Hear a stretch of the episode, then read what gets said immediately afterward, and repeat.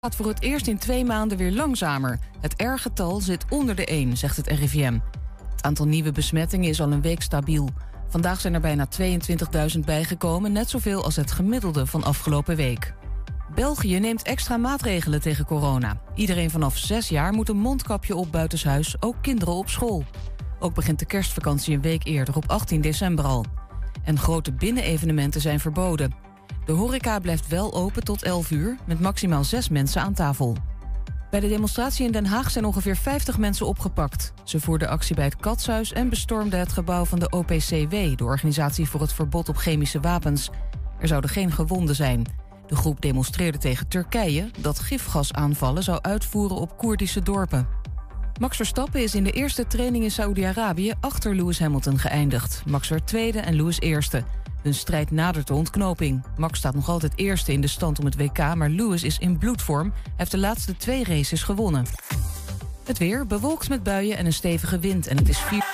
Waar kan ik een APK laten uitvoeren en meteen een onderhoudsbeurt van mijn auto laten doen? Ik ga altijd naar eh, de Gebroeders van der Mei uit Enschede. Vakmanschap, passie en echte service zijn kernwaarden van Gebroeders van der Mei.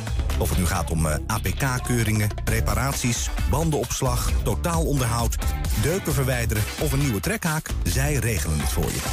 Gebroeders van der Mei vind je aan de Lonnekerbrugstraat 80 in Enschede.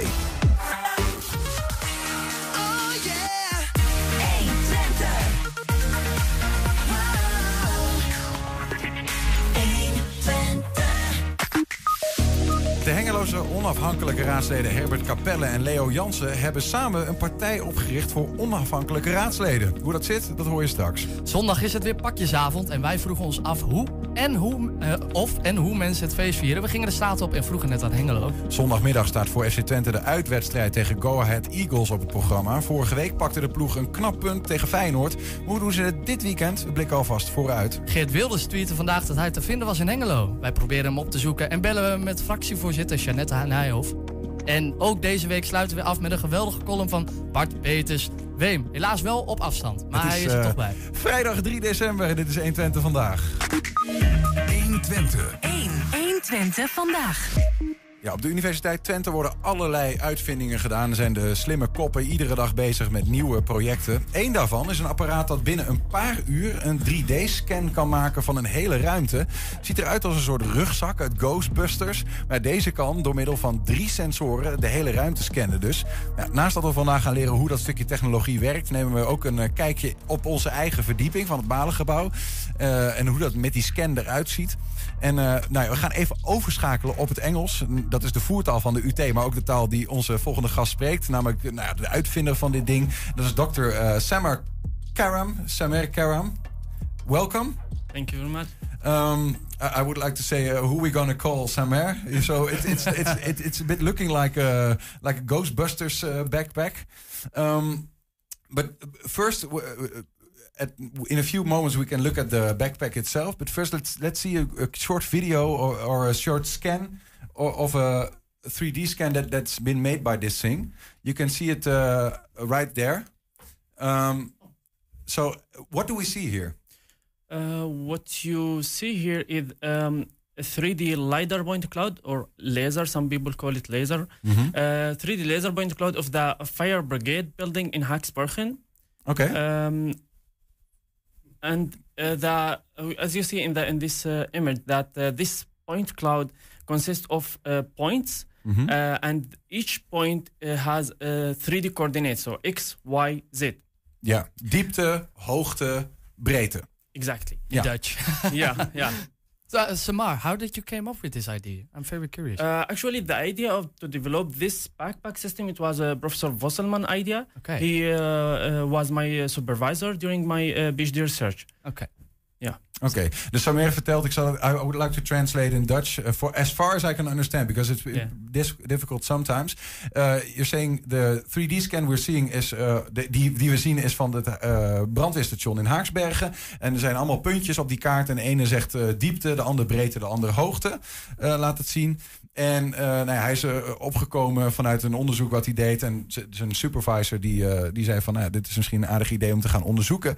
Um, we have another video from um, uh, uh, like it's like a process um, how how this scan is made A drawing process. Of drawing the process Yeah. of a Yes. building on the university, right? This is how the algorithm work. So this, this is how the uh, the algorithm works to to process the uh, the laser data uh, to to build at the end a 3D point cloud and 3D map.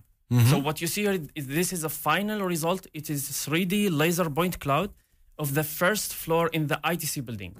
I see. Oké, alright.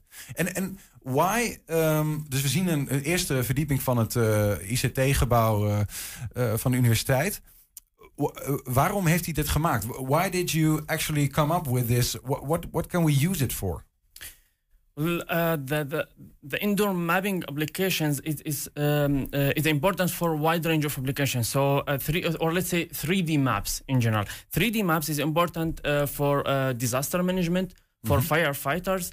Um, when when there is like a, a, a hazardous or, or disaster in an area, so the firefighters need to understand the, the inside of a building at a glance. Uh, and what we have in, uh, nowadays for a building uh, is a 2D map. Is this how, how the, the map looks like? Uh, It's not enough. often? It's not enough because uh, 2D map is, is complicated to understand. Uh, that's why this kind of mobile mapping system can give you a 3D map that that's uh, easy for for a human brain to, to understand where I am, where should I go, where is the nearest exit of this building. This will be very useful to to reduce the time uh, required for for uh, uh, for rescue operation for evacuation Yeah. of, of victims. So, so in say uh, in case of emergency and Yeah. uh, you have a 3D printed map by you guys, um, you should save a lot more people. Is that right? Exactly, Okay. exactly. So that is Exactly. the reason why Yes. you came up with this. and this, this is idea. only one application. It has uh, the, the 3D maps can be used in many uh, different important applications, such as virtual tourism. Okay. So you can, uh, for example, have um, uh, a tour in a historical building in Syria, for example, while you're sitting uh, uh, in front of a screen here in the Netherlands. Yeah. So yeah, so yeah.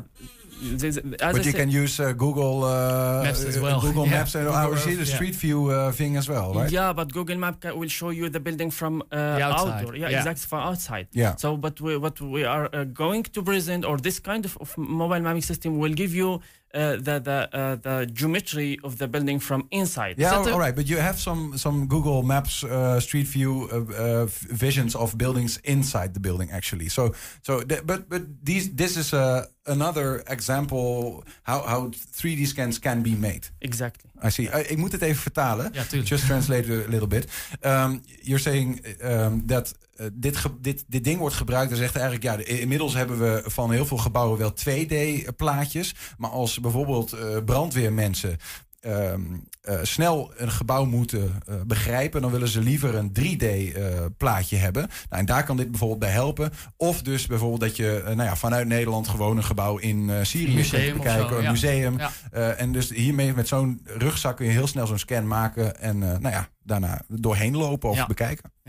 Yeah, cool. Yeah, Samar, the only thing I was wondering, you're saying um, you're giving an example of um, um, I'm sitting here in the Netherlands and I want to visit a museum all the way in America, uh, by example. Is that really the future? Do, do people really want to do that? Like I'm, I'm sitting at home and I want to visit uh, another building all the way across the world. Is that something we're going to we're going to in the future? So the, the priority depends on what people need. So uh, so for example, for some people, it's important to see this uh, historical place. For example, especially if you are not able to travel. For example, let's assume you want to buy a house in America, and because of COVID nineteen restriction, you are not uh, willing to go there, Yeah. and you want to have a view. So the Google Map won't help you to have um, a look at the inside of, a, of this building. So, but this kind of of, uh, of backpack system, this kind of mobile mapping system, let's say, I, I always prefer to say mobile mapping system, will help you to to generate a 3D map, and this 3D map will give you an view. But uh, for me, the most important application is, of course, what is need uh, for for first responders, for firefighters, and for for example for indoor navigation. I, I, I face a problem sometimes when I am in the airport when I uh, when I found at the last moment that I am in the wrong terminal, Terminal, and yeah, I want to yeah. go to another terminal, which is, uh, for example, in the 15 civil- minutes walk. Yeah. yeah. And uh, yeah, this is this is if, if in the future. So what I think in the future we will have an application on our phone like what we have now in, in, in Google Map. You, you know that Google Map it becomes indispensable nowadays. When when you want to go from one place to another place, the first thing you you, you, you you check is the location and what is the optimal route to Yeah. register. But in the future, I think and, and some companies, by the way, they already started to do such kind of applications. So we will have an application on the phone that uh, if we just put uh, an, an destination that that is indoor, I think we will be able to uh, to to have like the optimal route and reach this destination. Um, let's say for front sure it will be faster yeah. than faster than stop people and asking them. Samer zegt, ehm, hij denkt dat de voornaamste toepassing gaat zijn dus voor eh, noodsituaties. Hè, wat ik net al zei, voor de brandweer. Maar bijvoorbeeld ook, hij zegt, ik, als ik op vliegveld sta... moet je soms 15 minuten van de ene naar de andere plek. Eh, en met zo'n 3D-scan kun je je voorstellen... dat als je dat op je telefoon ziet... ehm, dat je gewoon makkelijker van A naar B kunt... omdat je het gebouw helemaal op een 3D-manier ziet. En dat, dat je ook op 3D-manier kan zien... van hoe kom ik nou het snelste van dit, deze naar de andere plek in een gebouw. Then, Samer, you have uh, brought the um, Ghostbusters backpack with you. Can you can you show it to us? We, we have a camera in front of you. Voor de mensen die luisteren, eh, schakel even in 120.nl slash kijk. Here, here it is. camera. Uh, uh, we can we can we can now see you. Um, and um, actually, what what do we see? We have uh, uh, we have three uh, points. Yeah, three. Zijn three spikes actually. Laser scanners. Those are laser scanners. Yeah. And uh, so, yeah. I will hold it Thank for you you, very so you can do the interview. So what what you see here is the three uh, lidar scanners. They are Hokuyu lid- Hokuyu lidar scanners, and uh, those uh, scanner will will um, uh, send a laser beam to the, for example, to the wall there and uh, reflect a point on that wall. Yeah. Uh, so and this this happen this it has very uh, high frequency. Let's say it's 40 uh, hertz. That means it record um, um, one scan line be 25 millisecond and each one scan it has 1080 uh, one point so you can imagine after uh, like a couple of minutes how many points we will have All right, all right. Well, that's very difficult for me to really understand. uh, but I, I, I understand it. Is it, is it actually, is it heavy? no No, it's not heavy. no it's Okay, okay. So, but I understand that we have uh, three uh, three uh, um, spikes that all do ki- uh, that that all do um, uh, berekeningen. uh, That that uh, yeah, cal- cal- calculate yes things. And um, so, how do you come fr- from that to the scan that we actually saw just yet?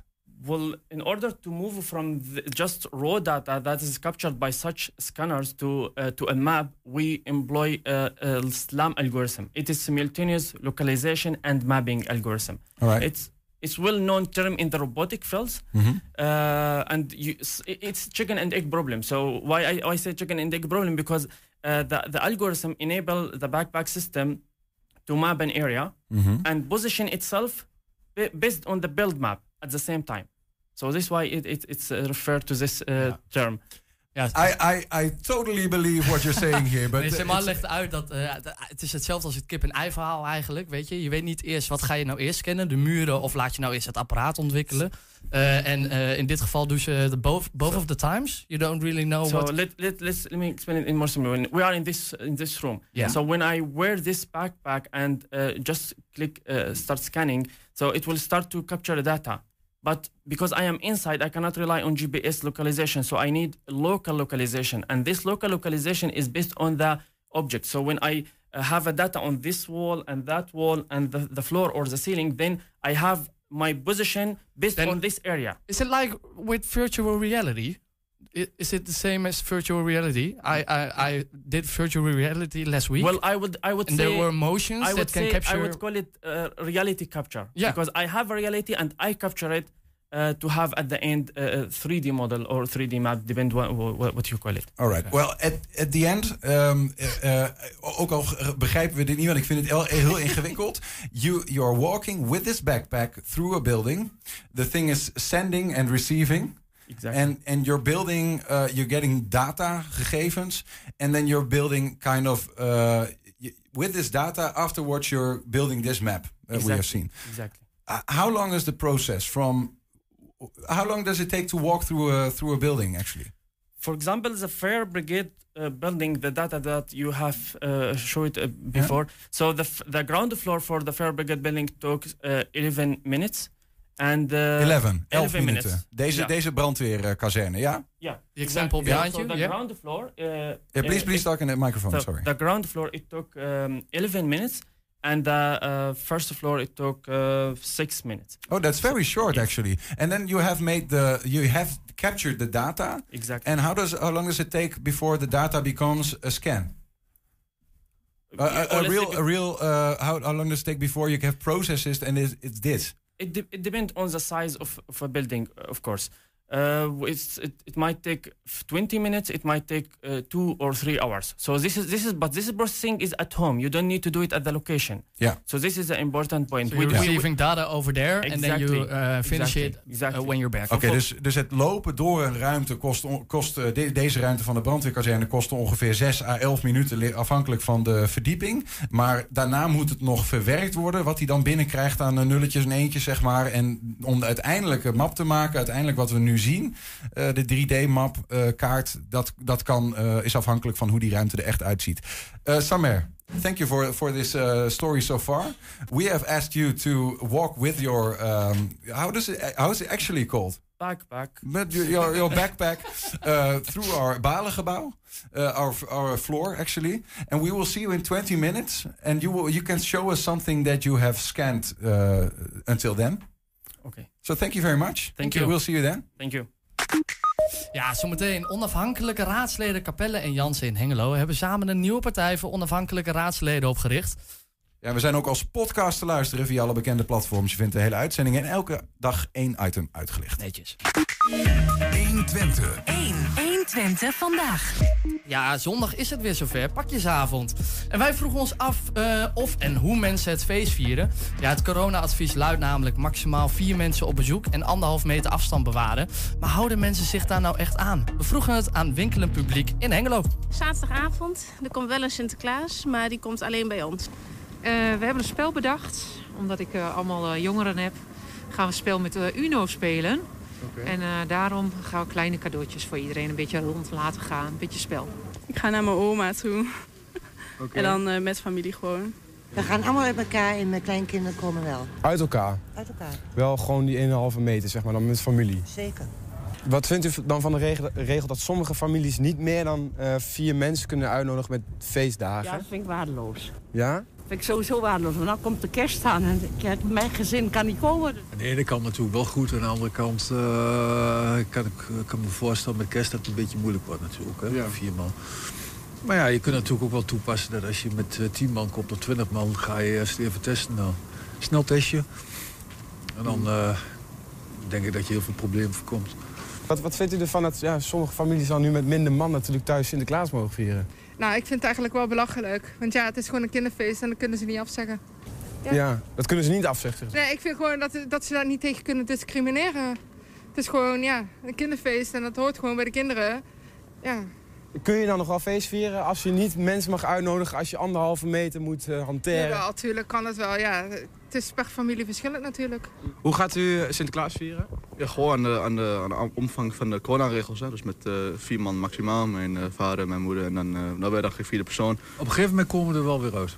Ja. Het zal nog misschien een jaartje duren of zo. Maar... Goeie hoop. Zeker, altijd. 120. 1. 120 vandaag. Hengeloze, de Hengeloze raadsleden Herbert Capelle en eh, Leo Jansen hebben een eigen partij van de grond getild. Voor de oprichting van deze vereniging Partij van Onafhankelijke Raadsleden zijn de twee eerder deze week bij de notaris langs gegaan. De vereniging is in Hengelo opgericht, maar moet inwoners van heel Nederland eh, tot dienst eh, gaan zijn. En we praten met beide oprichters in de studio Herbert Capelle en aan de telefoon Leo Jansen. Herbert, goedemiddag. En, en Leo aan de telefoon ook goedemiddag. Ja, goedemiddag. Om bij jou te beginnen, Leo. Je had er graag bij willen zijn, maar had iets belangrijkers te doen. Ja, ja, ja dat klopt. Eh, vrijdagsmiddags komt mijn eh, kleinzoon altijd. En eh, hij is een verwoede voetballer. En eh, dat, eh, als opa er dan niet is, dat, dat vindt hij niet zo leuk. Ja, ja. Ja, precies. Moet opgepast worden. Ehm, Herbert, de vereniging Partij van Onafhankelijke Raadsleden. Misschien eerst, is het nou een vereniging of een partij? Ehm, iedere partij is een vereniging. Oké, ja, ja. Dat is helder, dus het is beide. het is beide, ja. Ik Ja. vind ook wel een goed woord, want eh, het brengt de dingen bij elkaar. Dat is de, be- de bedoeling van een vereniging natuurlijk. Wat ook meteen, wat ik interessant vind, is ehm, een partij en een vereniging van onafhankelijke mensen. Eh, in principe zou je zeggen, is elke partij dat, toch? Want raadsleden zouden onafhankelijk moeten zijn. Ja, iemand zei mij ook van, dit, dit, dit, dit, dit klopt eigenlijk niet. Eh, als je verenigd bent, dan kan je niet meer onafhankelijk zijn. Dat is een soort contradictie. Maar Ja. Volgens mij kun je wel degelijk samenwerken. Is dat juist de bedoeling? Dus Ja. Nou, ik ben heel benieuwd hoe die samenwerking eruit ziet, ehm, eh, Leo. Maar misschien horen we dat dan zo, zo nog wel. Maar Leo Jansen, waarom doen jullie dit überhaupt? Waarom is dit idee ge- gekomen? Nou, het idee is eigenlijk gekomen ehm, eh, door het feit dat ik... eh, ik heb mezelf eh, afgescheiden van, eh, van een eh, lokale partij die ik ook zelf opgericht had. En ik heb, eh, ik heb gemerkt dat, eh, dat je dan vaak wordt eh, neergezet als eh, een zetelrover of... ja, je doet er niet toe in, in je eentje. Je krijgt zelf nog een stempel als lid Jansen. Nou, ik ben geen lid Jansen. En dus ik heb toen ook geïntroduceerd de naam onafhankelijk raadslid Leo Jansen. En dat heeft zich eigenlijk verder ontwikkeld. Want in de tussentijd is ook Herbert Capelle uit een eh, lokale partij gestapt. Is eh Mario C. eh, Huis in het Veld uit de SP eh, gegaan. En die eh, liepen ook een beetje tegen hetzelfde eh, feit aan. En, en eh, Herbert eh, Capelle, die, eh, ja, die, die, eh, die had zich daar verder in verdiept. En die zegt, ja, jij, hebt eigenlijk die onafhankelijke raadslid eigenlijk in, ja, in het veld gezet, in het, in het raadsveld gezet. Want nou iedereen, bijna iedereen, die zegt nu onafhankelijk eh, raadslid. kunnen we daar niet wat mee? En die had, dat, die had wat bedacht. En zo is het eigenlijk ontstaan. Herbert, jij bent uiteindelijk eigenlijk de schuldige aan dit fenomeen. Nou ja, volgens mij ligt de schuld bij eh, het gebrek aan democratie wat, eh, wat er is Oké, ontstaan. Dus, eh. Maar wat, want Leo vertelt, ja, ik ben een onafhankelijk raadslid geworden. En ja, zoals in mijn eigen woorden, dan, dan word je een beetje aan de kant gezet voor, voor je gevoel of zo. Dat doe je er niet meer toe. Is dat ook jouw gevoel geweest dan? Ja, want, en dat is ons recht, want ehm, wij staan dichter, denk ik, bij de democratie. En we zijn ook trouw aan eh, waarvoor we gekozen hebben, waarvoor we staan met het partijprogramma dat ooit eh, begonnen is. Mhm. En waarvoor mijn vorige lokale partij eigenlijk is opgericht. Dat is namelijk het versterken van het eh, dualisme. Of het dualisme toepassen.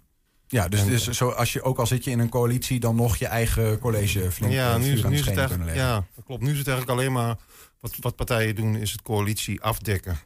En, en dat is niet de bedoeling. De, de bed- bedoeling van het dualisme is juist dat de raad het college controleert. Ja. Maar ik vraag me nog steeds een beetje af, en eh, wat je noemt er net zelf al, het lijkt een contradictie. eh, als je een vereniging start of een groep, als je die onafhankelijke raadsleden weer bij elkaar zet, dan worden ze samen toch weer een partij. En die moet dan een partijprogramma hebben. En je bent dan allemaal, ja, soort van ook een beetje ehm, ondergeschikt aan wat, willen we nou als groep? Of werkt het niet zo, eh, Herbert? Nee, bij, bij ons is het niet, niet de bedoeling dat het op die manier werkt. Wij, wij denken van als een fractie ontstaan, dus stel dat op een, een kandidatenlijst wordt meerdere leden gekozen en die vormen dan een fractie. Normaal gesproken is het zo dat die fractie altijd hetzelfde moet stemmen. Mhm. Maar dat vinden wij helemaal niet. Wij vinden juist dat iedereen voor zijn eigen mening moet blijven kunnen uitkomen. Dus eh, is er geen fractiediscipline, is er wel een formele fractie. Maar desgewenst kunnen mensen zich ook verder weer afsplitsen. Je bent helemaal, eh, in eh, wat dat betreft, in je eentje in die raad, zeg maar. Ja, ja. Maar waarom is die partij dan nodig? Want ja, je bent nu ook onafhankelijk raadslid, toch? Omdat er meer burgers in de raad moeten komen. En minder mensen die in een partijkeurslijf zitten. Dus er moeten meer onder- onafhankelijke leden komen. Ja, maar die kunnen dan toch gewoon zeggen, die kunnen nu toch ook gewoon zeggen van hé, die gemeenteraadsverkiezingen komen eraan. En Ja. mensen zeggen, nou, ik ben eh, politiek betrokken, ik ga voor een eh, zetel in de raad als onafhankelijk raadslid. Dat kan toch in principe? Dat kan in principe. Dan sta je dus in je eentje op een lijst. En dan sta je heel eenzaam ergens op een lijst. En dan vindt iedereen je waarschijnlijk heel erg zielig. Eh, het is beter om het bij elkaar te doen. Dus, eh, als er meerdere mensen op één lijst staan...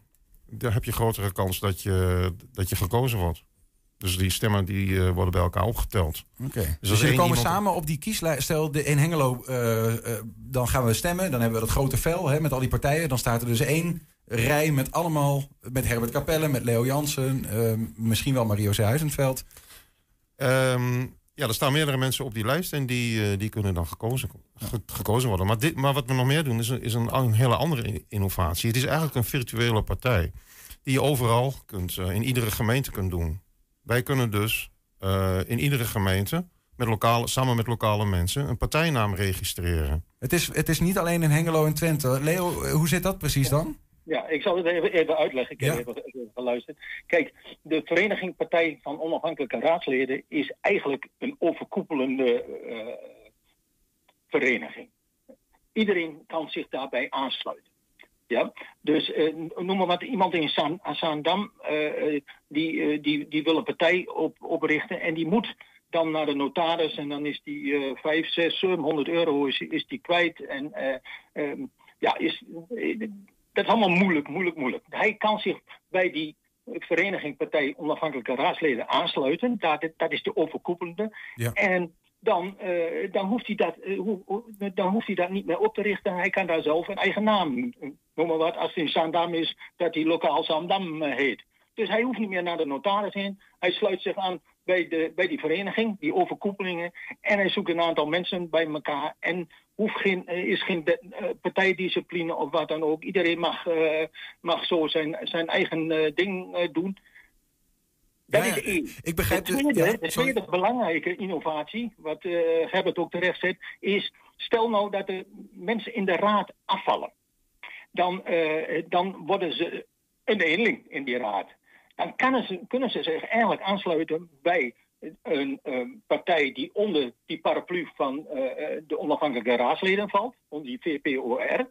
En kan toch zijn eigen ideeën, want ik kan me voorstellen, om maar even een naam te noemen, Marie-José Huizenveld, komt vanuit de SP, eh, eh, is zeer sociaal eh, bewogen en ja, is, werd daar niet meer geaccepteerd, maar kan toch haar eigen verhaal kwijt bij die partij die onder die paraplu valt. Maar waarom, zou- waarom zou ze dat dan doen? Want dan is ze al onafhankelijk raadslid. Wa- waarin heeft ze dan die VPOR nodig, zeg maar?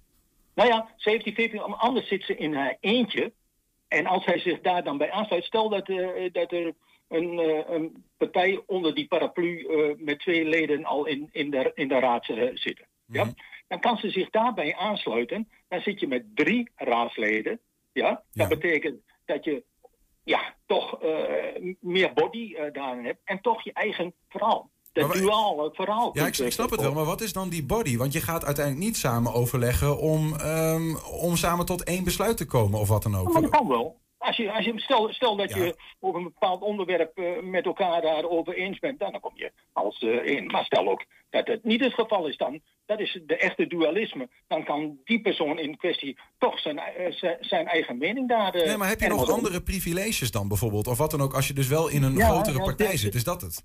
Ja, zeer zeker. Zeer zeker. Want eh, als je je aansluit bij een bestaande partij dan, in dit geval dus een partij waar je wel je ei kwijt kan, en niet dat je bij een, eh, een landelijke partij als, eh, noem maar wat, VVD of CDA, dan zit je weer in de keurslijf, hè? dan moet je altijd meestemmen. Zeker als je in, co- in, in, de, in de coalitie zit. Nee, die partij die onder die paraplu eh, valt, die heeft de vrije hand. Dus dan eh, zit je niet in dat keurslijf en heb je toch de privileges dat je ja, in plaats van twee eh, raadsleden, eh, drie raadsleden hebt.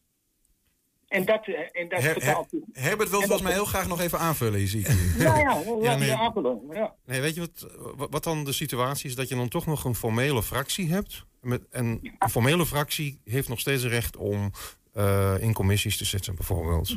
En dat heb je niet als je een onafhankelijke raadslid bent. Dan lig je overal buiten. Ja, precies. Dus dat is een van de voordelen om bij zo'n vereniging dan eh, te zitten.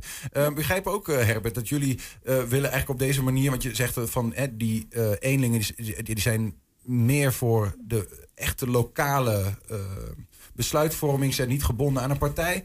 eh, dat je daardoor ook meer kleurrijke personen in zo'n raad krijgt. Nou ja, als we jou... We, eh, we, we hoeven zeg maar de naam Capelle of Leo Jansen in te vullen op Google... en we zien dat, wat kleurrijk betekent in dat geval... dat, dat er nog wel eens eventjes een, eh, tegen een, een heilig huisje wordt geschopt.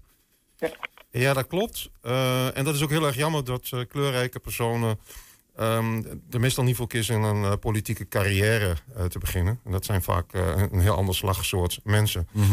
En ik hoop dat in, in deze stad, in Enschede, ook mensen zijn die meeluisteren en denken van... hé, hey, maar misschien moet ik als gewone burger ook in de raad en moet ik, moet ik actie ondernemen. En wij Kleine kunnen daarbij helpen. dit.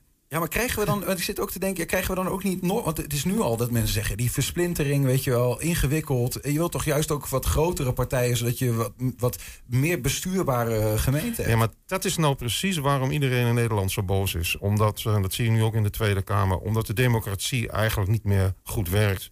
Alles wordt eh, voorgekookt en uitgevoerd en afgedekt via coalities en eh, onafhankelijke stemmen. We hebben natuurlijk een eh, beroemde Enschede die daar eh, heel erg goed mee is. En er zouden meer van dat soort mensen moeten komen.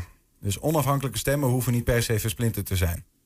Nee, nee het, het, het versterkt de democratie juist. Ja, Leo, ehm, hebben, jullie, hebben jullie in Hengelo al ehm, nou ja, wat anderen naast jullie zelf van, die zeggen van, eh, van nou, ik heb hier wel oren naar eigenlijk. Ik ga in de gemeenteraadsverkiezingen met jullie meedoen? Ja, goed, we, hebben natuurlijk ons landje al uitgezet. We zijn eh, 30 november eh, op, opgericht. En eh, we hebben het persbericht, een uitgebreid persbericht eruit gedaan. Eh, er, zijn al wat mensen die eh, al geïnformeerd hebben van, god, hoe, hoe, hoe zit dat? En, en eh, ja, misschien is dat ook wel iets eh, voor mij. Eh, kijk, wat, wat er moet gebeuren is in ieder geval voor 20 december moet, eh, moet, eh, moet je je lijst, eh, eh, niet de kandidatenlijst, maar eh, eh, als je wilt meedoen aan, eh, aan de verkiezingen, moet dat eh, in ieder geval eh, uiterlijk eh, 20 december moet je dat eh, bekendmaken. De partijnaam eh, moet geregistreerd worden bij de, bij de gemeente. En dat kan dus onder die, onder die paraplu van ja, ja VP. Ja, VPOR. Ja, ja, je kan dus gewoon je eigen partijnaam registreren. Hè? Dat is dus ook een belangrijk punt. Je kan dus gewoon eh, Enschede lokaal registreren als, je dat, eh, als die naam tenminste nog niet Oh, Oké, geregistreerd dat is je eigen, dan- je, je heet nou, nog wel een eigen partijnaam, maar je valt onder de VPOR. Ja. Ja, ja, dat, dat, is, dat is dus de- die overkoepelende. Ja. En even over de kleurrijke figuren. Ik, ik loop al een tijdje mee. Al wel veel langer als Herbert eh, Capelle. Volgend jaar al, al, al 14, eh, 14 jaar. En ik heb gemerkt dat eh, buiten dat, dat alles wordt ingekaderd. Ik zeg wel eens schetsend, als het college is samengesteld... kunnen ze de raad wel naar huis insturen. Want alles gaat er toch eh, zo door. Maar dat doe ik dan even chasserend eh, dat. Ja. Maar juist die kleurrijke figuren, ik merk. eh, dan gaf ik hem een voorbeeld. Nou, Herbert is een voorbeeld, maar zeker ook Marie-José Huizenveld. Die, je ziet ze dan opbloeien omdat ze in een keer met allerlei nieuwe ideeën komen. En, en eigenlijk worden dan een beetje worden weg, weggezet. Die kleurrijke figuren die maken dat stukje democratie juist. Daar herkennen mensen zich, eh, zich in. Ja, dus als je- als je- daarom hebben we dit ook gericht. Als je vindt dat je zo'n kleurig figuur bent en je wil iets in je stad betekenen, eh, Herbert, dan tot slot heel, eh, heel concreet gezegd, waar moeten mensen naartoe om meer informatie te vinden, zich aan te melden, dat soort dingen? Ja, heel goed dat je me die gelegenheid nog geeft om mijn eh, websiteadres te noemen. Raadsleden.org. Ga vooral daar even naartoe om te kijken. Daar staat meer eh, informatie. Raadsleden.org. Herbert Capelle, dank voor de komst eh, hier naartoe. En eh, Leo, eh, ik hoop dat je kleinzoon niks kapot heeft gemaakt in de tussentijd. nee, die zit nou bij oma. Nee. op, op de iPad. eh, dat is ook goed. Hey, dank en succes met het initiatief, heren. Ja, dankjewel. dankjewel. Hey, hey, dag. Ja, zometeen zien we het resultaat van de 3D-scan die dokter Mark Karim heeft gemaakt van onze werkvloer. 120. 120 vandaag. Maar eerst, zondagmiddag staat voor FC Twente de uitwedstrijd tegen Go Ahead Eagles op het programma. Vorige week pakte de ploeg een knap punt tegen Feyenoord. Maar na afloop was er toch het nodige kritiek op het spel van FC Twente in de tweede helft. Het team had moeten kansen creëren. Jans hoorde het ook. Maar hij wilde toch wat de nuance aanbrengen in de voorbeschouwing naar dit weekend toe. Hoe gaat het hier? Ja, het was van de week wat, eh, wat kouder, maar eh, verder prima. Ja. Hoe staat eh, de selectie erop? Eh, ja, eigenlijk eh, wel goed hè. Dus we hebben Ja. keuzes eh, genoeg die, die we kunnen maken. Ja, volgens mij weer twee gezichten kunnen verwelkomen terug op de training. Everink en Missy-Jan. Ja, ja Virgil heeft de hele week meegetraind, dus die zit ook gewoon bij de wedstrijdselectie, dus dat is mooi. En eh, Luca Everink, die vandaag voor de eerste keer helemaal meegetraind. Dus niet de zwaarste training, maar dat gaat ook goed, maar die zit nog niet bij de wedstrijdselectie. Dat heeft nog één of misschien iets langere week eh, nodig. Ja, dat komt, dit weekend komt daarvoor nog te vroeg. Ja. Ja. Ehm, nou weet ik niet, misschien ligt dat aan mij. Maar het leek wel alsof na vorig weekend wat kritischer over jullie werd gesproken dan in die weken daarvoor. In hoeverre eh, nou ja, ben je dat met me eens? Nou, ik, ik ben het wel mee eens dat de tweede helft bijvoorbeeld tegen, eh, eh, tegen Feyenoord... dat wij aan de bal ja, niet zoveel meer hebben laten zien. En dat was eh, niet zo goed. Ehm, Eh, dus zo kritisch zijn wij ook. Want wij, zijn, wij willen echt heel graag eh, aan de bal wel verbeteren. Ehm, maar we willen ook heel graag eh, resultaat hebben. En waar we vorig jaar vaak dan eh, een wedstrijd die je kon winnen gelijk speelde... en, en de andere verloren in plaats van dat je een puntje eh, meepakte... Ja, is het nu wat ervarener, wat volwassener. En dan, dan lezen ze ook de wedstrijd. Dus wij willen ook wat dat het beter wordt. Maar ik vind zelf van... Ja, ik weet niet in coronatijd dat iedereen doorslaat in, eh, in negativiteit. Want het is echt niet zo dat al onze wedstrijden niet om aan te gluren zijn. En dat we eh, alleen maar slecht voetballen. Maar er zitten wel, eh, dat is wel het belangrijkste aandachtspunt om beter te worden. Alleen, je moet ook voetballen naar eh, zeg maar de kwaliteiten van het elftal. En wij doen een heel aantal dingen heel goed. En als we onder druk worden gezet eh, en een ploeg doet dat goed... en we moeten daar doorheen eh, opbouwen van achteruit... ja, dan, Ehm, ja, dan, dan hebben wij daar best lastig mee. Ehm, wat we wel heel graag willen, hè, maar heb je eh, breedte pases terug, aannames terug. Ehm, het mag best vooruit. Dat, dat vinden wij in ieder geval ook. Is dat dan iets wat na vorig weekend dan deze week nog extra aandacht krijgt? Of zeg je, ja, maar dat heeft het altijd al? En... Maar we pakken thuis eh, in de tweede helft niet goed aan de bal... maar een, een, een, gelijkspel tegen een van de beste clubs van Nederland. Want Feyenoord is dit jaar echt... eh, ik, ik, eh, ik heb daar veel respect voor. En vooral hoe ze ook druk zetten op de bal... Nou, dat, dat deden ze goed. En wij hoopten nog dat ze na een doordeweekse wedstrijd in de vermoeidheid zouden komen. Nou, dat gebeurde dus, dus ook niet. Dus dan pak je een punt.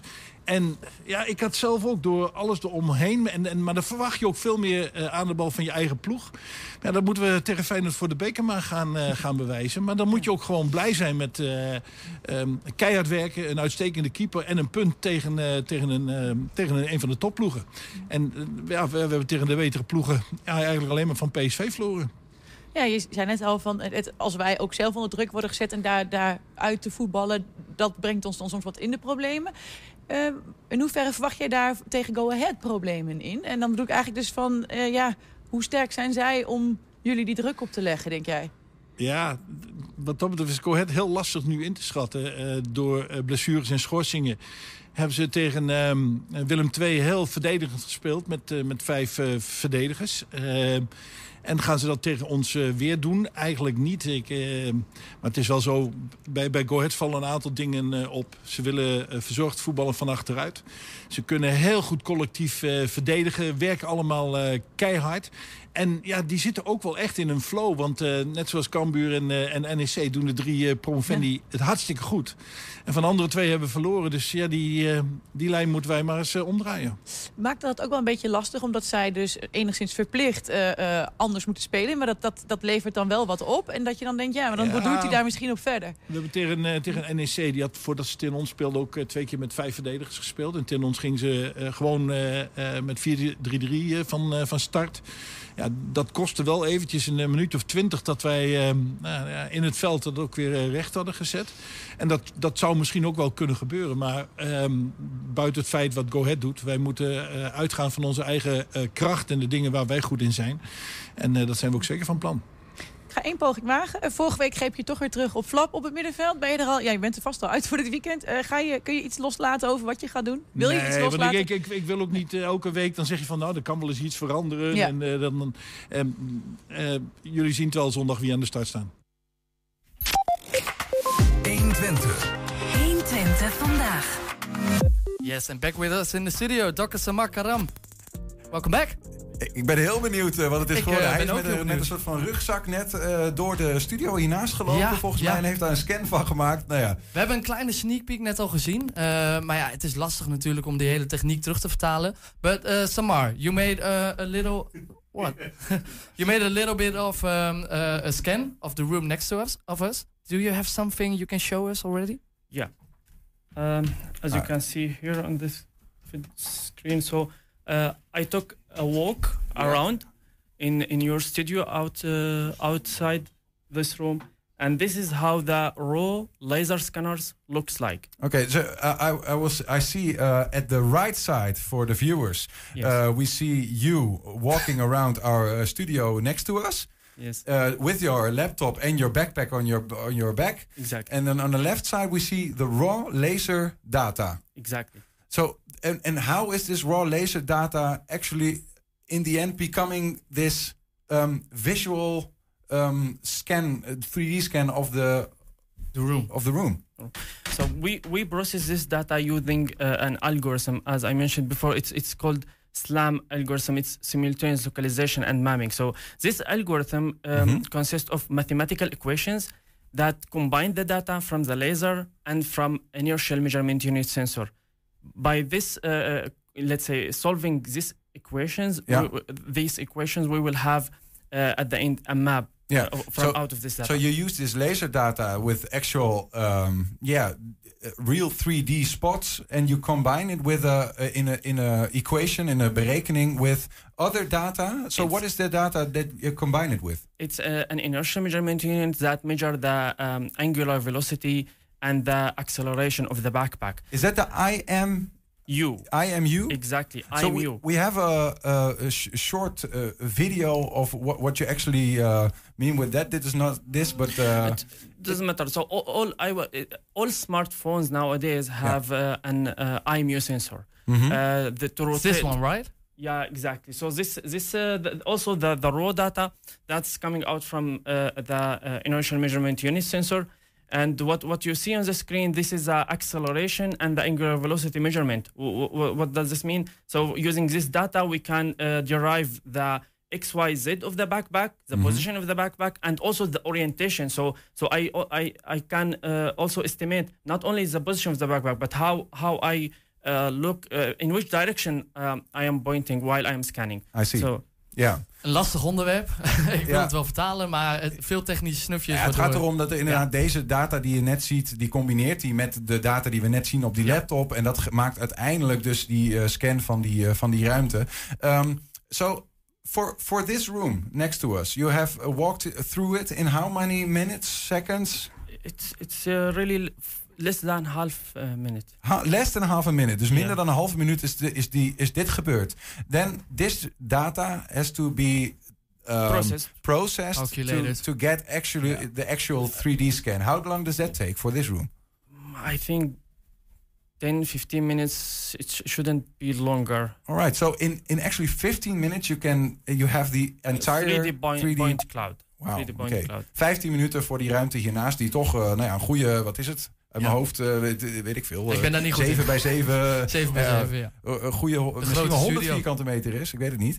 Um, th- that's im- impressive, what you showed us. And um, w- is this backpack project uh, done, or will it be developed further? Yes, it's um, uh, developed further by uh, my colleague Mujtahid uh, at the ITC faculty. Mhm. Uh, he's uh, now working on the development of uh, another backpack system which uh, uses um, uh, different uh, lidar scanners, and uh, it will they will add uh, the GPS technology in a way that uh, they can start uh, from outdoor of the building and uh, define uh, uh, uh, the, the the data in let's say in a global coordinate system Mhm, mhm. and then enter a building. So this will what, what the difference. So uh, briefly, what the difference between what we have here and what I think my my colleague will uh, uh, have at the end. That we have here uh, a map in local coordinate system, while he will have a map in a global coordinate system. Yeah. system. So in the end, we will see uh, like a Google Maps, uh, like a, like an entire uh, global map,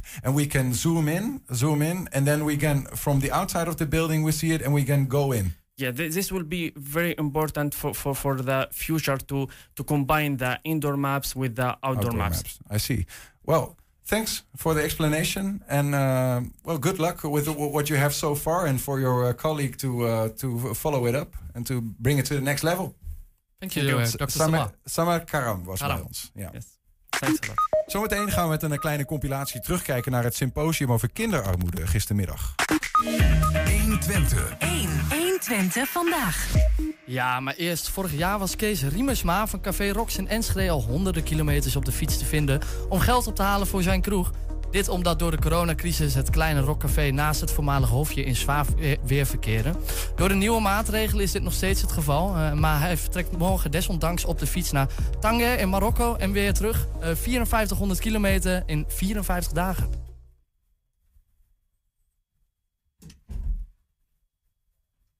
Ja, we hebben tot zover alleen eh, beeld. We hebben alleen beeld? Van eh, Kees Riemers, maar nog geen geluid. Ik weet niet... eh, Kun je de hebben we voice-over erbij doen? Technisch gezien alles in orde staan? Wat of, zien we hier, Niels? Nou ja, we zien in ieder geval iemand die gaat fietsen voor het goede doel. Maar als we hem... nou ja, dan, dan hou je die van ons te goed. Of je kunt hem waarschijnlijk ook vinden... want de video is gemaakt door RTV Oost... op de website van RTV Oost. Straks dan Geert Wilders. Die was vandaag in Hengelo om cadeaus uit te delen. En wij gingen naar hem op zoek. 120. 1. 120 vandaag. Enschede telt ongeveer 25.000 kinderen en jongeren onder de 18. 2500 van hen die leven in armoede. Voor een kleine duizend is dat al langer dan vier jaar het geval. Kinderarmoede die heeft eh, grote gevolgen. Uit onderzoek blijkt dat wie in armoede opgroeit minder kansen in het leven heeft. Maar bestaat het eigenlijk wel, kinderarmoede? Of hebben we het over armoede van ouders, van de samenleving als geheel misschien wel? Gistermiddag vond hier het symposium plaats over dit onderwerp, georganiseerd door 120 en Saxion. Met onder meer onderzoeker Bastian Ravenstein, wethouder bestands, eh, bestaanszekerheid Esma Lalau uit Tilburg en Martine Nijholt, moeder- en ervaringsdeskundige. Je kunt de beschaving van een samenleving aflezen aan de manier waarop ze met haar allerkwetsbaarste omgaan. Dat is een uitspraak van Gandhi, die had het over dieren in dit geval. Wij gaan het vanmiddag hebben over kinderen en over kinderarmoede. Van die kinderen uit gezinnen met een laag inkomen, 27% een, eh, een HAVO volgt op, als ze 16 zijn. Terwijl het in de blauwe gebieden 50, 55, 60% is. Terwijl die ouders eigenlijk hetzelfde verdienen. Het kan nog allerlei ehm, redenen hebben, maar het is wel heel interessant. Het is wel, je bent wel benieuwd, hoe komt dit nou? Wat zit hier nou achter? En dat willen we. We, we- we laten het nu zien. En enerzijds is het heel interessant, want we laten heel veel zien. Anderzijds is het ook een beetje teleurstellend, want we zeggen niet hoe het komt en hoe je het moet oplossen. Maar daar hebben we denk ik ook de rest van de sprekers van vandaag eh, voor nodig. Jij weet wat het is, hè? Om, eh, misschien kan je het heel even kort schetsen. Waarom weet jij hoe dat is? Een alleenstaande moeder met twee fantastische kinderen van 11 en 9. Ja. Maar we leven wel onder de armoedegrens. En hoe lang al? Eh acht jaar nu. Dus eigenlijk hebben die kinderen hun hele leven bijna... Weten niet anders. Weten niet anders dan Nee. dat, eh, dat de eindjes aan elkaar geknoopt. Ja. En misschien lukt dat soms niet altijd. En dat lukt niet altijd. Ehm, wat betekent dat voor, voor, voor jou en voor je kinderen? Nou ja, als ik dat dan zo allemaal hoor, dan word ik daar wel verdrietig van. En dan denk ik, ja, de toekomst voor mijn kinderen is dus al geschetst. Terwijl ik heel erg mijn best doe. Maar ook gewoon geen euro op opzij kan zetten voor mijn lieve jongens. Dat lukt gewoon niet. En dan zijn die cijfers knetter, knetter hard. Aanleiding is dat ik eigenlijk uit de diep gekleurde randen van ons Nederland kom. Uit de veenkoloniën. En de veenkoloniën, het veen, heeft van oorsprong die diepe overerfbare armoede in zich. En onze definitie is, als je opa in armoede is eh, groot geworden, je vader of moeder en als kind ook, dan spreek je over overerfbare armoede. En in ons gebied, in de veenkoloniën, dat is dus Oost-Groningen tot en met Zuidoost-Drenthe, leven 14.000 gezinnen in overerfbare armoede. En dat zijn er echt 14.000 te veel.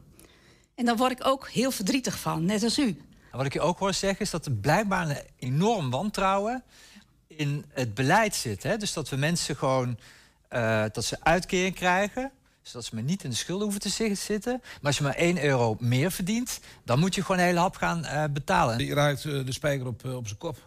Als je kijkt naar de inflatie van de laatste jaren, je kijkt naar de verschillen van inkomensplaatjes. Er zijn ook prachtige onderzoeken naar waarbij je ziet als je veel geld had, je nog meer hebt. En als je weinig hebt, Word je niet, nog word je minder daar niet knettergek van als wethouder? Nou ja, Dus dat ik dat- wil graag ja, in de stad, wil ik het anders. Ja, maar wat je dan ziet in het grote verhaal zijn we eigenlijk ja, pleisters aan het plakken. Dat is wat je, wat je ziet. En als je eh, inkomenspolitiek mag je op lokaal niveau niet doen. Is zelfs een gemeente nu die lokale inkomenspolitiek aan het bedrijven is, waar nu de landsadvocaat op is gezet. Vind je Dus, daarvan? eh, ja, ik, eh, we zijn helemaal van het padje. We zijn echt van het padje. Want we hebben de wereld, voor de mensen die het al het meest lastig hebben, die hebben het meest complex gemaakt. Ik heb een vraag aan Rob. Eh, dat idee met inderdaad het onderwijs is voor iedereen eh, klinkt leuk, maar niet iedereen kan goed leren. Dus wat doen we dan eigenlijk met deze kinderen? Dus extra vakken, rekenen, taal. Die Nee. vakken, niet al die kinderen kunnen dat zo goed. Nee, De nuance is wat gezegd werd, werd talent. En eh, elk kind is geboren met talent. En laat mij niet thuis bij jullie eh, eh, de elektricien zijn of de stukken door, want dat talent heb ik niet. En, maar dat zijn wel banen waar je een boterham in kan verdienen. Het gaat er mij om dat kinderen niet voortijdig school verlaten. Nou, is aan mij de vraag gesteld om iets te vertellen over wat gemeenten kunnen doen. Ehm, of wat we hieraan kunnen doen. Ja, het meest simpele antwoord is, en ik heb, het, ik heb het net al een paar keer gehoord, maar het meest simpele antwoord is, is dat veel van onze inwoners, veel van onze mensen geen bestaanszekerheid hebben, omdat ze eenvoudig eigenlijk gewoon te weinig geld hebben. Het is een kwestie van te weinig geld. Wat mij betreft zou het minimumloon ook omhoog moeten. De bijstand zou omhoog moeten. Ik hoorde hier 150 euro, maar volgens mij hebben de meest recente berekeningen zeggen al 200 euro in de maand. Voor veel groepen geldt dat leven overleven wordt. Uh, of je dan, uh, en als je dan ook nog eens een uitkering hebt, dat zagen we in het laatste filmpje, dan uh, heb je misschien ook nog wel een stempel onbemiddelbaar gekregen. Ik hoorde, ik hoorde dat onlangs nog van een inwoner die een brief kreeg met afstand tot de arbeidsmarkt. Nou, die woorden die, die doen ertoe. Want laat, laat het even op je inwerken als je hoort dat je het stempel krijgt onbemiddelbaar. En dan zeg je eigenlijk onbemiddelbaar, geen talent, um, geen perspectief. En afhankelijk van hoe de conjunctuur is, reageren we daarop met rust laten of in de steek laten of gaan we ineens uh, achter de vodden aan zitten. Maar mensen zijn geen lichtschakelaar die je uh, al dan niet met de politieke wind die er waait op gaat investeren of niet. Hè. Dus wat mij betreft investeer je langdurig in, de, in onze inwoners en in de mensen. En dat doe je zowel bij economische krachten als daarbuiten. En nogmaals, voor degene van wie dit onverhoopt langer duurt of wellicht niet is weggelegd. Hè. Zelfregie is niet voor iedereen weggelegd, moeten we ook gewoon met elkaar accepteren. Dan blijven we nog als overheid naast die persoon staan en investeren in de talenten die er zijn. Um, het is namelijk ons gebrek, en ook dat blijf ik herhalen, ons gebrek als samenleving, dat wij er niet in slagen om al die talenten te waarderen op een manier die financieel loont. Dus laten we vooral niet de schuld neerleggen bij de individu. Dat doen we als samenleving niet goed. Uh, en het is, wat ons betreft, is bestaanszekerheid niet alleen maar een term die je gebruikt om het woord armoede niet te noemen. Dat, dat zou nog kunnen, daar zit een andere leving. Maar bestaanszekerheid zijn echte zekerheden die ieder mens nodig heeft om optimaal tot ontwikkeling te komen. En dat zien we dat dat steeds moeilijker wordt voor grotere groepen mensen. Dus wat mij betreft is die bestaanszekerheid, wanneer je het fundament in je bestaan niet hebt, niet voelt, uh, en ook niet weet wanneer dat perspectief, wanneer je eruit komt, ja, dan, dan lukt heel veel niet. Dan zie je problemen op gezondheid, welbevinden, in, in de jeugdzorg. Dus ja dat, dat, dat, ja, dat zouden we echt moeten, die zekerheden moeten we echt iedereen uh, garanderen. Want als we de echte kloof steeds groter laten worden tussen de mensen die het wel hebben en de mensen die het niet hebben, dan breekt ergens de pleuris uit dit land. En stukje bij beetje zien we dat volgens mij nu ook gebeuren. Nee, maar ook je bent, je bent een nummertje. Daar zou ik ook wel heel graag voor af willen. Ja. Je bent een nummer. Je bent een nummer bij de Stadsbank. Je bent een nummer bij Leergeld. Je bent een nummer daar. En dan denk ik, ik ben Martine. Ik ben meer dan een nummer. 120. 120 vandaag. Ja, en Niels, uh, ik kreeg een uh, berichtje, een belangrijke tweet. Geert Wilders was in de stad. En jij hebt hem even opgezocht, volgens mij. Nou ja, ik, ik was inderdaad vandaag in Hengelo. Um, nou, we hebben daar nee, van die zoektocht naar Geert Wilders uh, een, een, kort video gemaakt. Oké, okay, nou gezellig, ben benieuwd. We zagen deze tweet van uh, Geert Wilders. Hij schijnt hier dus ergens in Hengelo te zijn. Maar toen we met de PVV belden, wilden ze ons niet zeggen waar precies. Vanwege de veiligheid. Maar ja, we willen hem wel vinden, want hij deelt cadeautjes uit. Hij is een zwarte Piet, maar dan wit. Kortom, we gaan op zoek naar Witte Geert.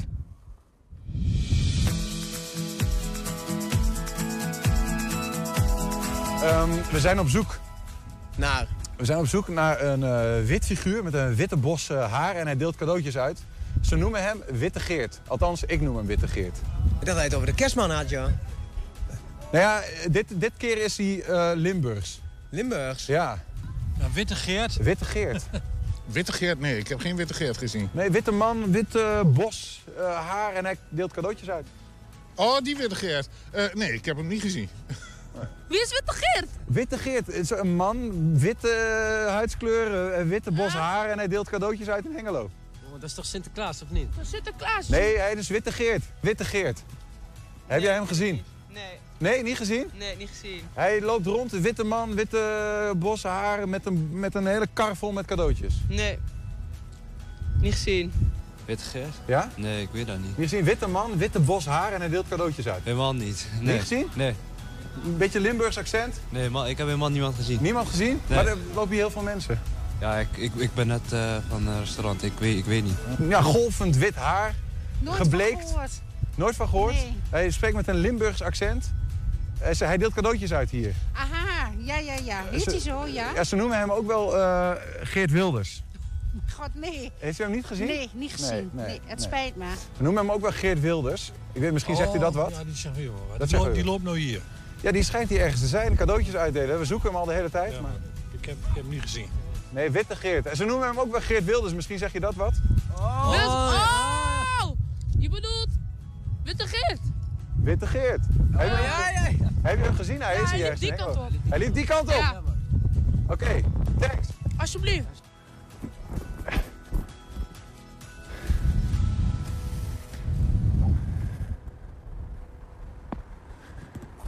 Witte Geert, wiede, wiede, wiet. Ja. Ik zag je tweet, maar ik vond je niet. Heel creatief, Niels.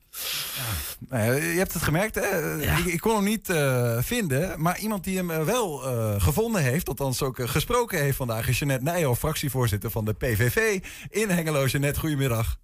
Goedemiddag. Hoe heb je dat nou geflikt? Hoe hebben jullie, hadden jullie voorkennis? Natuurlijk hebben we weer voorkennis. en eh, wij wisten natuurlijk eh, precies waar Geert zou komen. En dat we jullie niet uit hebben genodigd, is ook dat het gewoon om die mensen daar gaat. Die mensen daar, die daar iedere week hun boodschappen halen, om die een hart onder de riem te steken en wat extra lekkers in hun tas te stoppen en naar hun verhalen te horen. Maar dat was voor ons belangrijk en niet de media-item. Dus Maar, sorry, maar de, de, de, mensen waar bedoel je dan precies, eh, Jeannette? In de binnenstad nou, van wij Hengelo? zijn, wij zijn bij de voedselbank geweest. Nou! Oh, zaten we bijna goed. En ehm, ja, weet je, die, die mensen, het is natuurlijk triest dat we een voedselbank nodig hebben. Maar die mensen hebben ons echt heel hard nodig. En het goede werk van al die vrijwilligers die daar eh, week in week uit eh, lobbyen voor eh, eten voor hun, zodat ze toch wat op tafel hebben. Ja. En ehm, ja, inderdaad, Geert Wilders is eh, ehm, eh, uit Den Haag gekomen met allemaal lekkere chocoladeletters, andere lekkere dingen. Dus die mensen hadden wel een extraatje erbovenop. Plus natuurlijk dat ze eh, eh, links-rechts even met Geert op de foto konden. Ja, d- dat, dat hebben mensen dus echt als iets extra's ervaren. Van hé, hey, Geert Wilders die, eh, die komt echt naar ons toe vanuit het eh, Westen of vanuit Limburg. Absoluut. Geert heeft naar hun verhalen geluisterd. Hun verhaal hoe ze zo gekomen zijn. Of eh, nu daar voor de laatste keer komen. Hebben helemaal zelf hun eh, boontjes kunnen doppen. Dat was voor Geert het belangrijkste om de verhalen te horen. En voor ons ook. Eh, en ehm, weet je, als je dan ziet hoe hard die vrijwilligers daar ook werken. eh, met mannen en macht om ervoor te zorgen. Dat die mensen allemaal hun boodschappentas weer eh, gevuld meekrijgen. Nou, Ja. dat is gewoon, ehm, gewoon geweldig. Jeannette, heeft het ook te maken met... Want de, de, de situatie van de voedselbank in Hengelo is zo dat de, het pand aan de Sloetsweg... ehm, dat ze die hebben, eh, of die moet- moeten ze verlaten. En ze hebben nog geen alternatieve locatie. Is dat ook iets waar aandacht aan is? eh, ja, om, is daarvoor Geert Wilders ook naar, bij jullie gekomen? Want hij had ook naar een andere voedselbank kunnen gaan, toch? Ja, nee, eh, daarvoor is hij niet eh, hier naartoe gekomen. Hij is hier naartoe gekomen om zo'n, eh, in deze tijd ook even een hart onder de riem te steken. Zo'n extra cadeautje te geven. De verplaatsing van de voedselbank of de nieuwe locatie, daar zijn we in de raad heel druk mee bezig geweest. En, en nog. En als ik goed geïnformeerd ben, gaat het helemaal goed komen. Dus hebben ze straks ook weer een nieuwe locatie en kunnen ze hun goede werk voortzetten. Ja, ja. Nou, en is hij inmiddels alweer eh weg, terug naar waar hij vandaan kwam? Ja, ja, ze hebben hem eh, eh, bijna meer moeten, eh, meer moeten sleuren, maar hij was niet weg te krijgen bij, eh, bij al die mensen. Het was gewoon ook, het is natuurlijk ook hartstikke gezellig hier in Hengelo. Dus eh, hij, is, eh, hij is hier heel wat uurtjes geweest, maar hij is onderhand weer onderweg naar, eh, naar Den Haag. Nou, ik ben in ieder geval blij. We hebben ook een foto gezien. Dus het bewijs is er ook geleverd. Want ja, het is toch wat. eh, het voelde wat onbevredigend. Hè, dat je de hele dag zoekt en dat je de man niet vindt. Maar ik ben in ieder geval blij te horen dat hij er wel echt was in Hengelo. Maar dan op een plek waar wij gewoon niet gezocht hebben. Ja, en dan ben ik blij dat wij het heel goed verborgen hebben kunnen houden. Goed zo. Jeannette, is dat eigenlijk de enige reden waarom hij in Hengelo eh, is gekomen? Gewoon om een, eh, een daad uit liefdadigheid? Ja, absoluut. Bij, eh, weet je, de PVV draagt de voedselbank en al die vrijwilligers een heel warm hart toe. Eh, maar ook inderdaad de mensen die het net even wat minder hebben als, eh, als, als, als jij en ik. Die gewoon naar de winkel kunnen gaan om dat te kopen wat je lekker vindt. Ja. En als je dan niet het geld hebt om even je boodschappen te doen, geen brood voor je kinderen te kunnen kopen, ja, dan is het gewoon belangrijk dat, ja, dat, dat vinden wij gewoon belangrijk, dat die, dat, dat gewoon er is. En dat dat ook voort eh, kan blijven bestaan. Een voedselbank hebben we helaas nodig en dan moeten we ook zorgen dat het goed gebeurt. En voedselbank Midden-Twente hier, die heeft echt geweldige pakketten. En er wordt hier wel gezegd, eh, vier sterren pakketten. Zoals je ziet wat die mensen allemaal meekrijgen. En ja, dat hebben ze allemaal dik verdiend. Als je, ja, weet je, je komt hier niet voor, de, voor je lol. En dan ben ik heel blij dat ze, als je ziet wat ze allemaal voor goede producten mee kunnen krijgen. Duidelijk. Jeanette Nijhoff van de PVV in eh, Hengelo. Dus over de komst van Geert Wilders naar de Voedselbank in Hengelo vandaag. Jeanette, dankjewel en goed weekend hè. Ja, dankjewel. Ja, heb jij nog een tip voor de redactie? Mail naar info.120.nl 120. 120 vandaag. Ja, en hij komt, hij komt, Sinterklaas, maar niet Bart Peter Zweem. Hij is eh, vandaag niet bij ons. Hij sprak eh, virtueel zijn column voor ons in en we gaan naar luisteren. Bart Peter Zweem met de column van de dag.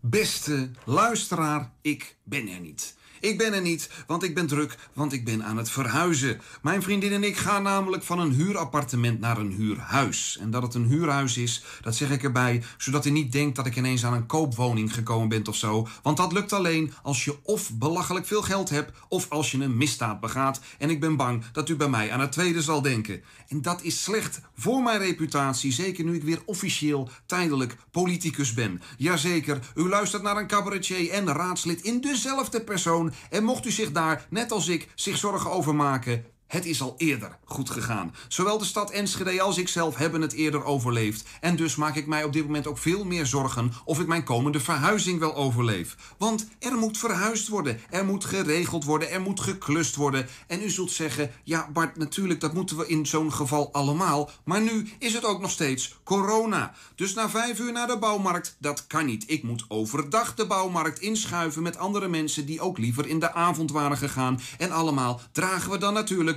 een mondkapje. En zo koop ik dan een schuurmachine voor thuis, waarbij ik dan opnieuw bij het gebruik een mondkapje moet dragen. Ik draag de hele fucking dag een mondkapje. Als een totale corona-angstfreak, terwijl ik aan het klussen ben. Thuis een mondkapje, in de winkel een mondkapje. En als ik er even tussenuit wil en ga sporten, moet ik ook daar een mondkapje op. Even snel voor de mensen die mij denken en zeggen: Bart, sporten, hoe is het, wat is daar gebeurd? Nou, ik had dat zelf ook nooit gedacht, maar ik ben gaan sporten. Zo zie je maar hoe corona de wereld verandert. Ik ben gaan bolderen. Wat? Bolderen. Dat is naar boven klimmen, maar dan tegen een muur. Ik hoor u denken, daar hebben ze een ladder voor uitgevonden. Ja, dat klopt, maar bij bolderen is er geen ladder. Bij bolderen zijn er handgreepjes. Hele bijzondere handgreepjes in mooie kleurtjes. En je mag alleen de handgreepjes van één bepaalde kleur gebruiken bij het klimmen, want die geven de moeilijkheid aan. Dus je kunt muurklimmen met simpele handgreepjes of met hele moeilijke. Wie heeft dit bedacht? Dat kan helemaal niet handgreepjes. Alleen met speciale pinklem en de behendigheid van een kapucijneraapje met vijf koppen op, kun je met die moeilijke greepjes naar boven. En ik zit zelf zo ongeveer nog op niveau baby leert kruipen 3, wat zijn ze lief handgrepen. Maar ik dwal af, dat bolderen is dus in een hal met heel veel mensen, dus moeten we een mondkapje op. Maar bij het klimmen zelf mag dat mondkapje af. Dus iedereen in die hal doet dat kapje op en af en op en af met diezelfde pinkklemvingers die aan al die handgreep hebben gezeten. Dus iedereen daar draagt een soort bacterie boekakke coronalab voor zijn neus. Waarom dragen we dat kapje daar überhaupt? Ik draag liever een wassen neus. Waar slaat dat op? Maar ik moet mij ontspannen, want ik moet ook nog eens verhuizen en klussen. Allemaal met mondkapje. Dus daarom ben ik vandaag even niet in de studio. Dit weekend bolderen dus. Ja, tot zover 120 vandaag. Terugkijken kan direct via 120.nl. En vanavond om 8 en 10 uur via tv. Fijn weekend allemaal. En als je nog iets moet uh, mee doet. Uh, en als je nog iets doet, een mooi pakjesavond. Tot maandag. Jezus. Tot maandag. 120. Weet wat er speelt in Twente. Met nu het nieuws van 4 uur. Goedemiddag, ik ben René Postma. De verspreiding van corona gaat voor het eerst in twee maanden weer langzamer. Het R-getal zit onder de 1, zegt het RIVM. Het aantal nieuwe besmettingen is al een week stabiel. Vandaag zijn er bijna 22.000 bijgekomen, net zoveel als het gemiddelde van afgelopen week.